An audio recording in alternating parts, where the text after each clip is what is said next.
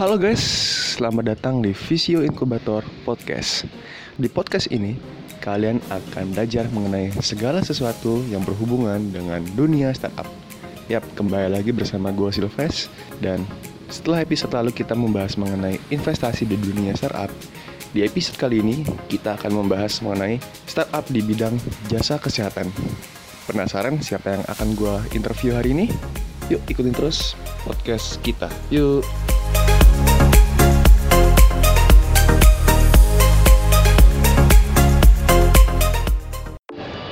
Ya, halo guys, kembali lagi bersama gue Silves.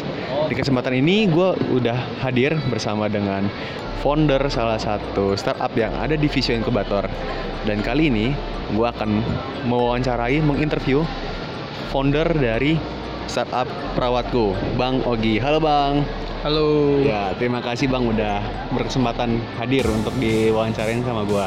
Nah, di sini Bang kita bakal ngobrol-ngobrol nih soal startup perawatku. Nah, sebelumnya nih Bang, sebelum kita mulai, boleh dong kenalan lebih jauh dari Abang pribadi. Silakan Bang. Oke, uh, nama saya Ogi, saya co-founder dari perawatku.id. Uh, kita adalah platform uh, profiling nurse perawat dari mulai perawatnya uh, kuliah sampai mereka nanti bekerja. Jadi kita bikin track recordnya dan uh, bisnis model kita untuk yang versi satu ini kita headhunting. Jadi kita nyalurin perawatnya uh, nyalurin via lokal home care uh, di uh, di Indonesia. Terus juga kita headhunting untuk ngirim mereka ke luar negeri. So far kita udah ngirim ke Middle East, Arab, uh, Jepang, Taiwan, sama Malaysia. Kayak gitu sih. Udah banyak udah banyak negara berarti ya Bang yang udah disalurin ya. Nah, terus nih Bang, kita pengen tahu lebih jauh dulu nih. Kenapa sih? Apa sih ap, apa sih yang melatar belakangi uh, Bang Ogi ini untuk mendirikan perawatku. Tolong diceritain Bang, secara mendetail ya boleh. Oke, jadi kita start perawatku itu dari uh, tahun 2016 akhir. Nah waktu itu uh, memang sebenarnya kalau bicara startup, uh, startup yang lagi hype pada waktu itu adalah e-commerce. Jadi uh, kita sendiri juga waktu itu nggak, udah pasti nggak akan ikut-ikutan bikin e-commerce gitu. Pun kita bikin e-commerce, kita akan nyari niche market yang bisa kita provide di situ. Nah, waktu itu uh, kita lihat uh, di sekitar kita, kebetulan uh, waktu itu saya ada co-founders yang memang uh, concern di uh, dunia keperawatan. Memang latar belakangnya perawat gitu. Saya sendiri bukan perawat sebenarnya. Terus waktu itu kita uh, digging lagi uh, apa nih permasalahan yang uh, memang sebenarnya si perawat ini yang kita bisa solve gitu, yang paling gampang lah karena memang kalau misalnya kita bicara dari sisi startup, uh, health tech ini tuh hal-hal yang eh apa health tech ini tuh uh, subs yang memang kita bisa disrupt terakhir gitu. Setelah semua ke disrupt tuh dunia kesehatan ini yang paling terakhir di disrupt gitu.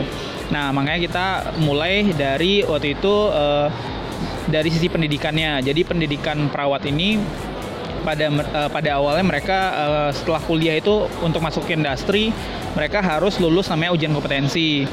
Nah, uh, untuk uh, lulus ujian kompetensi itu nggak gampang gitu, kayak ujian senam PTN lah. Nah, jadi waktu itu kita uh, lihat benchmarknya dari ruang guru gitu kan, mereka jalan dengan uh, formal education, kita kita start dari yang informal. Jadi kita provide uh, nurse ini biar uh, upskill bagus, mereka bisa uh, once mereka nggak lulus Uh, kita utamakan mereka bisa lulus ujian kompetensi dulu masuk industri. Pun mereka nggak lulus kita bina mereka untuk jadi home care kayak gitu. Oke oke oke, udah detail banget berarti ya. Apa tahap pendiriannya kayak gitu dulu. Nah, bang, kalau misalkan waktu pas awal ngebangun perawatku ini bang, prosesnya kayak gimana sih dari awal mula bang membentuknya ini sampai bisa sebesar sekarang ini? Oke, waktu itu 2016 kita uh, start dari daerah, jadi kita startnya bukan dari Jakarta, itu kita start dari Padang uh, di Padang sendiri waktu itu memang kita menemukan banyak sekali perawat-perawat yang nggak lulus ujian kompetensi, which is itu yang kita, mau kita coba solve. Uh, karena memang di kalau kita bicara apa namanya tingkat kelulusan uh, ujian kompetensi atau ujian nasional gitu kan pasti yang sering nggak lulus tuh yang di daerah bukan yang di kota besar. Nah karena kita memang paling dekat dari situ kita solve problemnya kita uh, apa namanya kita uh, struggling dengan bootstrap. Jadi kita waktu itu benar-benar uh, kolektif, kita nggak ada funding, kita uh, struggling dengan si startup uh, gimana caranya biar bisa monetize cepat gitu jadi kita bisa make money dan bisa menghidupi tim-timnya juga tim-timnya waktu itu masih kecil cuman kita dibantu sangat dibantu oleh uh, tim-tim internship yang join di kita gitu. Terus abis itu 2017 uh, perusahaan lamanya itu kita sempat bikin badan hukumnya uh, CV waktu itu. Terus habis itu uh, kita spin off bubar uh, dan saya masih jalanin uh, apa namanya startup yang uh, bergerak di bidang yang sama. Terus saya cari co-founders baru, kita build lagi dengan nama perawatku.id. Nah, perawatku.id ini waktu itu 2017 udah ada engagement untuk uh, ID Invest sama corporate investors uh, bukan dari Indonesia tapi dari luar negeri gitu. Waktu itu kita masih stay di Padang. Terus habis itu 2018 awal uh, benar-benar investmentnya masuk, kita running di uh, headquarters kita yang ada di Jakarta. Tapi di Padang juga kita masih ada apa namanya uh, sub yang uh, memang mereka bantu kita untuk profiling uh, data-data perawatnya terus kayak gitu. Hmm, Oke, okay. tadi udah dijelasin banyak banget dari awal berdirinya, akhirnya berganti nama menjadi perawatku.id. Nah, Bang, uh, pengen tahu nih untuk sekarang ini jumlah mitra perawatku ini udah berapa banyak sih mitra perawatnya sampai staff-staff yang abang punya saat ini? Oke, oke. Jadi uh, pada awal kita waktu itu uh, bikin konten di perawatku itu kita sampai hit uh, 7000 uh, sub subscribers di YouTube. Jadi kita bikin konten uh, kita uh, apa namanya uh, nge-engage perawat biar uh, jadi uh, apa namanya jadi nge-subscribe atau jadi followers kita dulu nih. Setelah itu setelah mereka jadi uh, uh, apa namanya jadi subscriber kita, jadi followers kita, ikutin konten kita terus, kita mulai profiling mereka sampai sekarang database di kita tuh uh, udah kurang lebih 12.000 perawat. Dan itu still counting jadi itu jalan terus sampai sekarang kayak gitu. Mulai dari tahun 2016 uh, dan memang uh, kurang lebih uh, demografinya mereka itu ada di seluruh Indonesia. Terus juga tahap-tahapnya ada yang mereka masih kuliah ada yang lanjut uh, S2 ada yang sekarang udah kerja di rumah sakit. Itu rumah sakit mana? Terus juga mereka ada yang di luar negeri juga kayak gitu kalau timnya sendiri sebenarnya uh, sekarang perawatku ada dua co-founders. Terus uh, kita udah ada tujuh orang tim, masih dikit memang. Uh, tapi kita memang uh, struggling. Jadi si tim-timnya sendiri juga uh, sekarang tuh sebenarnya udah bisa dibilang masif lah untuk menjalankan aktivitasnya di perawatku kayak gitu. 12 ribu ya bang, banyak juga berarti ya. ya. Mantep itu 12 ribu. Nah bang, terus juga nih, kalau masyarakat umum nih pengen tahu gimana sih? Di mana aja sih perawatku nih? Jasa perawatku nih bisa dipakai di kota mana aja dan siapa aja sih target pasar yang diincar perawatku ini sekarang ini sebenarnya Oke, jadi kalau misalnya kita bicara service uh, produk yang ada di kita tuh kita define uh, simpelnya tuh jadi dua dulu. Jadi kita bicara uh, home care lokal sama kita bicara profit perawat untuk luar negeri. Nah, sebenarnya kalau untuk profit luar, luar negeri itu kita terima dari daerah mana pun karena memang as long as mereka mau berangkat ke luar negeri mereka pengen uh, apa namanya uh, dapat uh, edit value atau edit skill yang mereka dapatkan di sana terus juga secara salary uh, itu lebih menjanjikan gitu dibanding uh, mereka benar-benar stay di sini dengan uh, apa namanya uh, jenjang karir yang lumayan panjang untuk mereka bisa sampai ke angka di mana mereka nyaman gitu kan. Uh, terus kalau misalnya di luar negeri sebenarnya kita profit dari mana pun. Terus kalau misalnya yang di home care lokal itu kita masih fokus di Jabodetabek. Jadi kita masih profit-profit uh, apa namanya pasien-pasien yang ada di Jabodetabek. Cuman balik lagi database kita tuh sebenarnya ada seluruh Indonesia. Jadi pun uh, ada pasien misalnya di Kalimantan ujung gitu, kalau misalnya memang perawat kita ada di daerah situ, dan pun misalnya nggak ada ada perawat yang uh, kita misalnya di daerah uh, mana gitu misalnya kayak di daerah Jawa tapi mereka memang pengen uh, jadi travel nurse gitu kan mereka mau datang ke sana untuk uh, apa namanya uh, untuk bantu pasiennya ya kita bisa provide itu kayak gitu. Jadi in total sebenarnya kita ada tersebar seluruh Indonesia dan untuk dapatin servisnya uh, bisa secara online di www.perawatku.id terus juga kita ada di ada partnership juga sama Halodoc sama Prosehat juga uh, which is one of the biggest health tech di Indonesia juga ya jadi kalau misalnya nanti ada yang uh, apa namanya butuh tracing atau alkes gitu-gitu kita partnershipnya sama Halodoc kayak gitu sih. Berarti di seluruh Indonesia bisa ya dengan cara mengakses apa www www.perawatku.id bener ya bang ya? Ya. Nah terus nih bang sejauh ini dari dari awal dibentuknya perawatku sampai sekarang udah apa aja sih yang bisa diraih oleh perawatku saat ini kalau kita bisa tahu? Oke. Jadi eh, kita dari 2016 itu emang agak kerajinan ikut eh, kayak competition terus juga kayak bootcamp bootcamp gitu untuk startup which is waktu itu kita memang nggak punya knowledge untuk bikin startup. Kita eh, apa namanya ya kita just run the business as usual gitu kan. Terus karena memang eh, kita mau belajar kita agak sering tuh ngikutin competition kayak gitu. Nah so far kita udah masuk eh, top apa competition yang pernah kita ikuti dan dapat eh, award di sana juga tuh. Kita ikut eh, SDL Society Leader yang diadakan sama Telkom. Terus habis itu kita ikut Telkomsel eh, next the next dev kita masuk 10 besar juga di sana. Habis itu kita terakhir 2019 ini kita ikut eh, namanya Regional Investment Forum yang diadakan oleh BKPM Badan Koordinasi Penanaman Modal. Kita dapat eh, juara satu terus kita dapat eh, langsung mentorship eh, dan coaching dari Pak Thomas Lembong gitu. Nah itu sebenarnya juga waktu itu kita eh, memang eh, sebagai eh, early stage startup ya kita juga masih dikategorikan early stage startup karena kita memang baru jalan dan baru get investment invested di eh, seed round juga.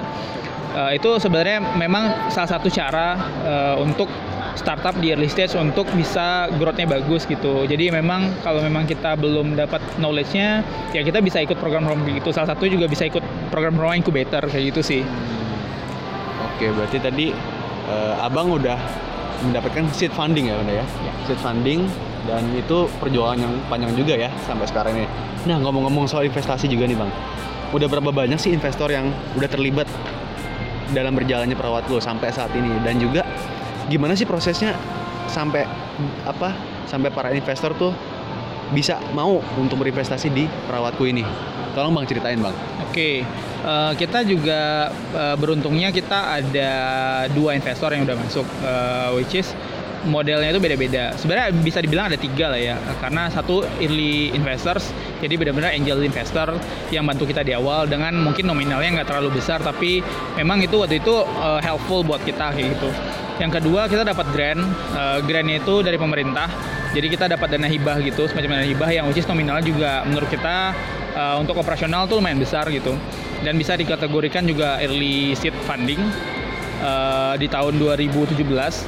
Jadi kita dapat grant, habis itu baru kita dapat corporate investment uh, di round seed. Jadi kita udah ki- kita udah tiga kali get invested di luar apa namanya di luar grant-grant atau uh, apa namanya uh, modal-modal yang kita dapatkan dari mungkin competition-competition itu kita nggak hitung. Jadi kurang lebih kalau dihitung uh, apa namanya berapa kali di investment di investnya ya kita di kurang lebih tiga kali di invest lah dengan model-model yang berbeda-beda gitu. Dan memang di yang ketiga itu baru kita benar-benar ngitungin uh, valuation ngitungin share kayak gitu-gitu sih. Sebelum-sebelumnya kita malah nggak nggak ngitungin karena memang nggak ngambil share atau nggak ngambil yang ngambil share sama sekali kayak gitu Berarti udah tiga investor dengan nominal yang berbeda-beda ya. Itu mantep banget bang. Nah bang, pengen tahu juga nih selama ini nih apa sih suka duka yang dialamin bang Ogi dan teman-teman selama menjalani perawatku. Terus hambatannya selama ini apa aja sih yang udah dialamin? Tolong bang ceritain bang. Oke, eh, kita sih sebenarnya sebagai startup ya udah pasti eh, kalau misalnya orang lihat enaknya ya ada enaknya. Mungkin dari sisi enaknya mungkin kita bisa control our own company kayak gitu. Tapi ya lebih banyak enaknya sebenarnya dibanding misalnya kayak eh, apa namanya eh, kita misalnya ya jadi eh, kalau ini ini tips aja sih dari misalnya kayak fresh grade terus eh, mau bikin startup gitu kan terus eh, nggak ada pengalaman sama sekali. Ya menurut saya sih sebenarnya memang kalau memang eh, mau aman ya nggak usah jadi founders gitu nggak usah nggak usah bikin startup. Karena memang bikin startup ini nggak gampang gitu. Kalau misalnya j- jadi karyawan gitu kan kan masuk pagi pulang jam 5 sore. Itu eh, itu aja tuh udah maksudnya udah udah udah udah udah bisa dibilang agak hektik gitu. Terus kan kayak eh, apa namanya kalau bikin startup tuh malah lebih dari itu gitu. Kita tuh bisa kayak 24 hours kadang-kadang jam 10 malam juga kadang-kadang ada yang ada yang harus didiskus kayak gitu. Terus juga weekend kadang keganggu juga. Terus juga belum lagi ngurusin sama investor belum lagi ngurusin sama mitra-mitra yang komplain gitu misalnya. Belum lagi ngurusin sama operasional ngurusin tim-tim yang memang kalau misalnya memang uh, itu belum bisa dilakukan ya lebih baik nyari pengalaman dulu kayak gitu sih jadi emang kalau bicara bikin startup di awal itu pasti lebih banyak dukanya daripada sukanya kayak gitu. Lebih banyak dukanya daripada sukanya bang ya.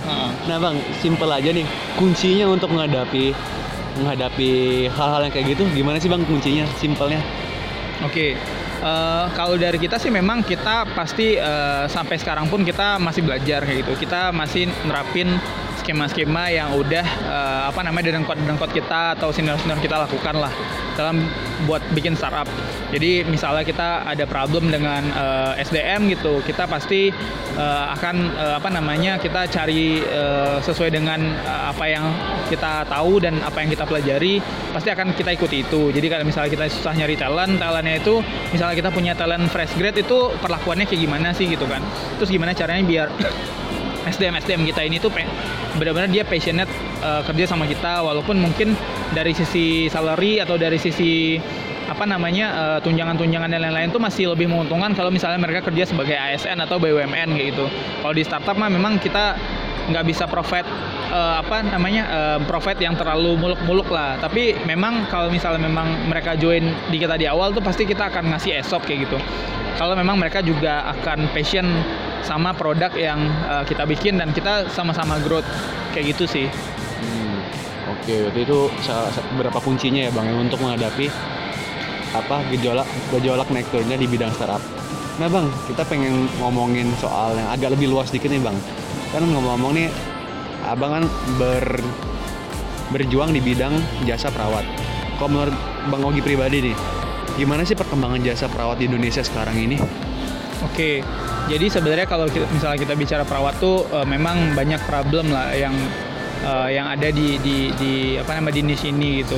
Pertama mereka dari mulai kuliah itu kuliahnya juga udah lumayan uh, cukup ekspensif gitu. Terus habis itu mereka harus uh, ujian lagi, ujian teori untuk bisa lulus untuk harus lulus dan bisa masuk ke industri which is itu nggak gampang karena mereka selama ini juga juga udah dicekoki untuk praktek dan lain-lain gitu. Jadi fasenya itu mereka kuliah dulu 4 tahun, habis itu mereka uh, apa namanya uh, ujian, eh sorry, mereka uh, praktek di rumah sakit, habis itu ujian teori lagi, which is itu nggak gampang gitu kan. Ada jeda di situ dan mereka mungkin udah nggak ingat lagi pembelajaran-pembelajaran apa yang uh, mereka pelajari sebelum itu. Makanya kita provide edukasinya di situ. Habis itu kalau mereka nggak bisa lulus, mereka nggak bisa diterima di uh, industri. Jadi nggak bisa kerja di rumah sakit karena mereka nggak punya namanya STR surat tanda registrasi itu. Nah, uh, eh, STR ini uh, kalau memang mereka nggak punya itu, mereka tuh udah udah lah nggak bisa lagi jadi perawat yang bekerja di industri gitu kan. Tapi dengan itu kita bisa bantu mereka untuk bisa um, melakukan uh, apa namanya home care. Habis itu juga kita bantu mereka untuk misalnya keluar negeri karena keluar negeri itu nggak butuh STR mereka punya apa namanya standar sendiri untuk melakukan tes kayak gitu jadi hal-hal itu yang kita lihat uh, problem dan kita punya solutionnya sendiri kayak gitu sih. Hmm, jadi itu ya menurut abang ya tentang perkembangan keperawatan di Indonesia. Nah bang, apa sih harapan abang untuk seluruh perawat yang ada di Indonesia dan apa sih target perawatku yang akan dicapai di masa akan mendatang? Oke, okay. Jadi uh, kita sih sebenarnya punya visi di mana uh, perawat-perawat ini tuh uh, bisa mandiri ya. Jadi kalau misalnya kita lihat uh, bidan itu bisa mereka buka praktek sendiri, dokter bisa buka praktek sendiri. Sebenarnya perawat juga bisa, cuman memang si mitra-mitra perawat kita ini atau kita sebutnya itu nurse trainer uh, memang belum punya jiwa entrepreneur lah kayak gitu. Jadi memang kita belum kita sedikit menemukan adanya klinik-klinik atau praktek mandiri keperawatan kan. Jadi yang kita lihat tuh sering bidan, dokter gitu kan, dokteran gigi terus kayak gitu. Nah memang uh, hal ini yang coba kita solve dan memang kita inginkan untuk perawat-perawat yang ada di Indonesia gitu. Itu ya. Terus bang, pertanyaan terakhir nih tolong dong bang sampaikan pesan tips and trick untuk para pendengar kita nih supaya seluruh anak muda di Indonesia nih mampu untuk bisa menjalankan bisnis startupnya masing-masing dalam bidang apa pun baik dalam bidang kesehatan ataupun bidang-bidang lainnya. Ayo bang, monggo bang tipsnya kira-kira gimana bang? Oke, okay. uh, eh, yang paling penting ya yang mungkin juga uh, saya sering uh, dengar di inkubator inkubator termasuk Visio inkubator sendiri itu. Uh, yang paling penting itu sebenarnya satu sih hustle gitu. Uh, no matter what uh, apa yang kamu lakukan itu kamu memang harus passion di situ. Terus juga apa ya hustle itu sebenarnya udah udah udah harus nggak agak susah diartin sih. Tapi maksudnya itu kita benar-benar harus uh, ada di diri kita sendiri gitu. Jadi emang si hustle ini hustle mode ini tuh memang harus memang benar-benar kita bentuk kita benar-benar ngerasain misalnya kalau kita bikin produk apa tuh kita ngerasain kepedihan yang sama dengan problem-problem yang akan kita solve ini gitu jadi memang bikin startup tuh nggak nggak mudah gitu kan Uh, terus juga uh, kita harus banyak yang akan diurus, banyak uh, waktu yang akan kita habiskan di sini.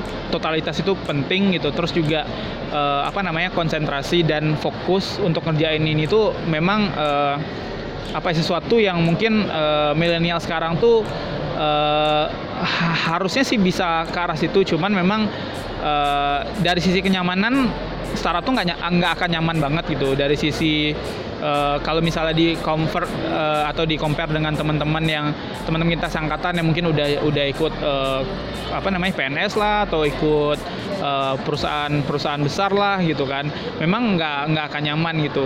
Tapi ya someday setelah ini running lima tahun enam tahun lagi itu kita akan bangga dengan apa yang kita create gitu. Kita malah akan bisa partnership dengan perusahaan-perusahaan atau government yang yang malah akan ngejar-ngejar kita setelah itu. Itu sih kalau dari saya. Ya Oke deh bang, banyak banget tipsnya. Makasih banget bang untuk tips, trik, dan waktunya untuk wawancara ini. Semoga para pendengar juga bisa mengambil pelajaran-pelajaran dan makna-makna dan kerja keras yang abang udah capai selama ini. Makasih bang. Oke, thank you bro Silves. Yo, sama-sama.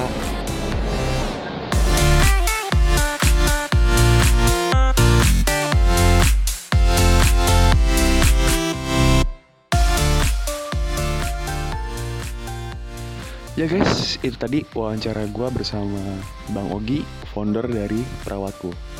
Semoga dari wawancara gue bersama Bang Ogi tadi dapat menginspirasi kalian semua. Pokoknya tetap semangat terus dan juga sampai ketemu lagi di episode-episode berikutnya di Visio Inkubator Podcast. Bye-bye.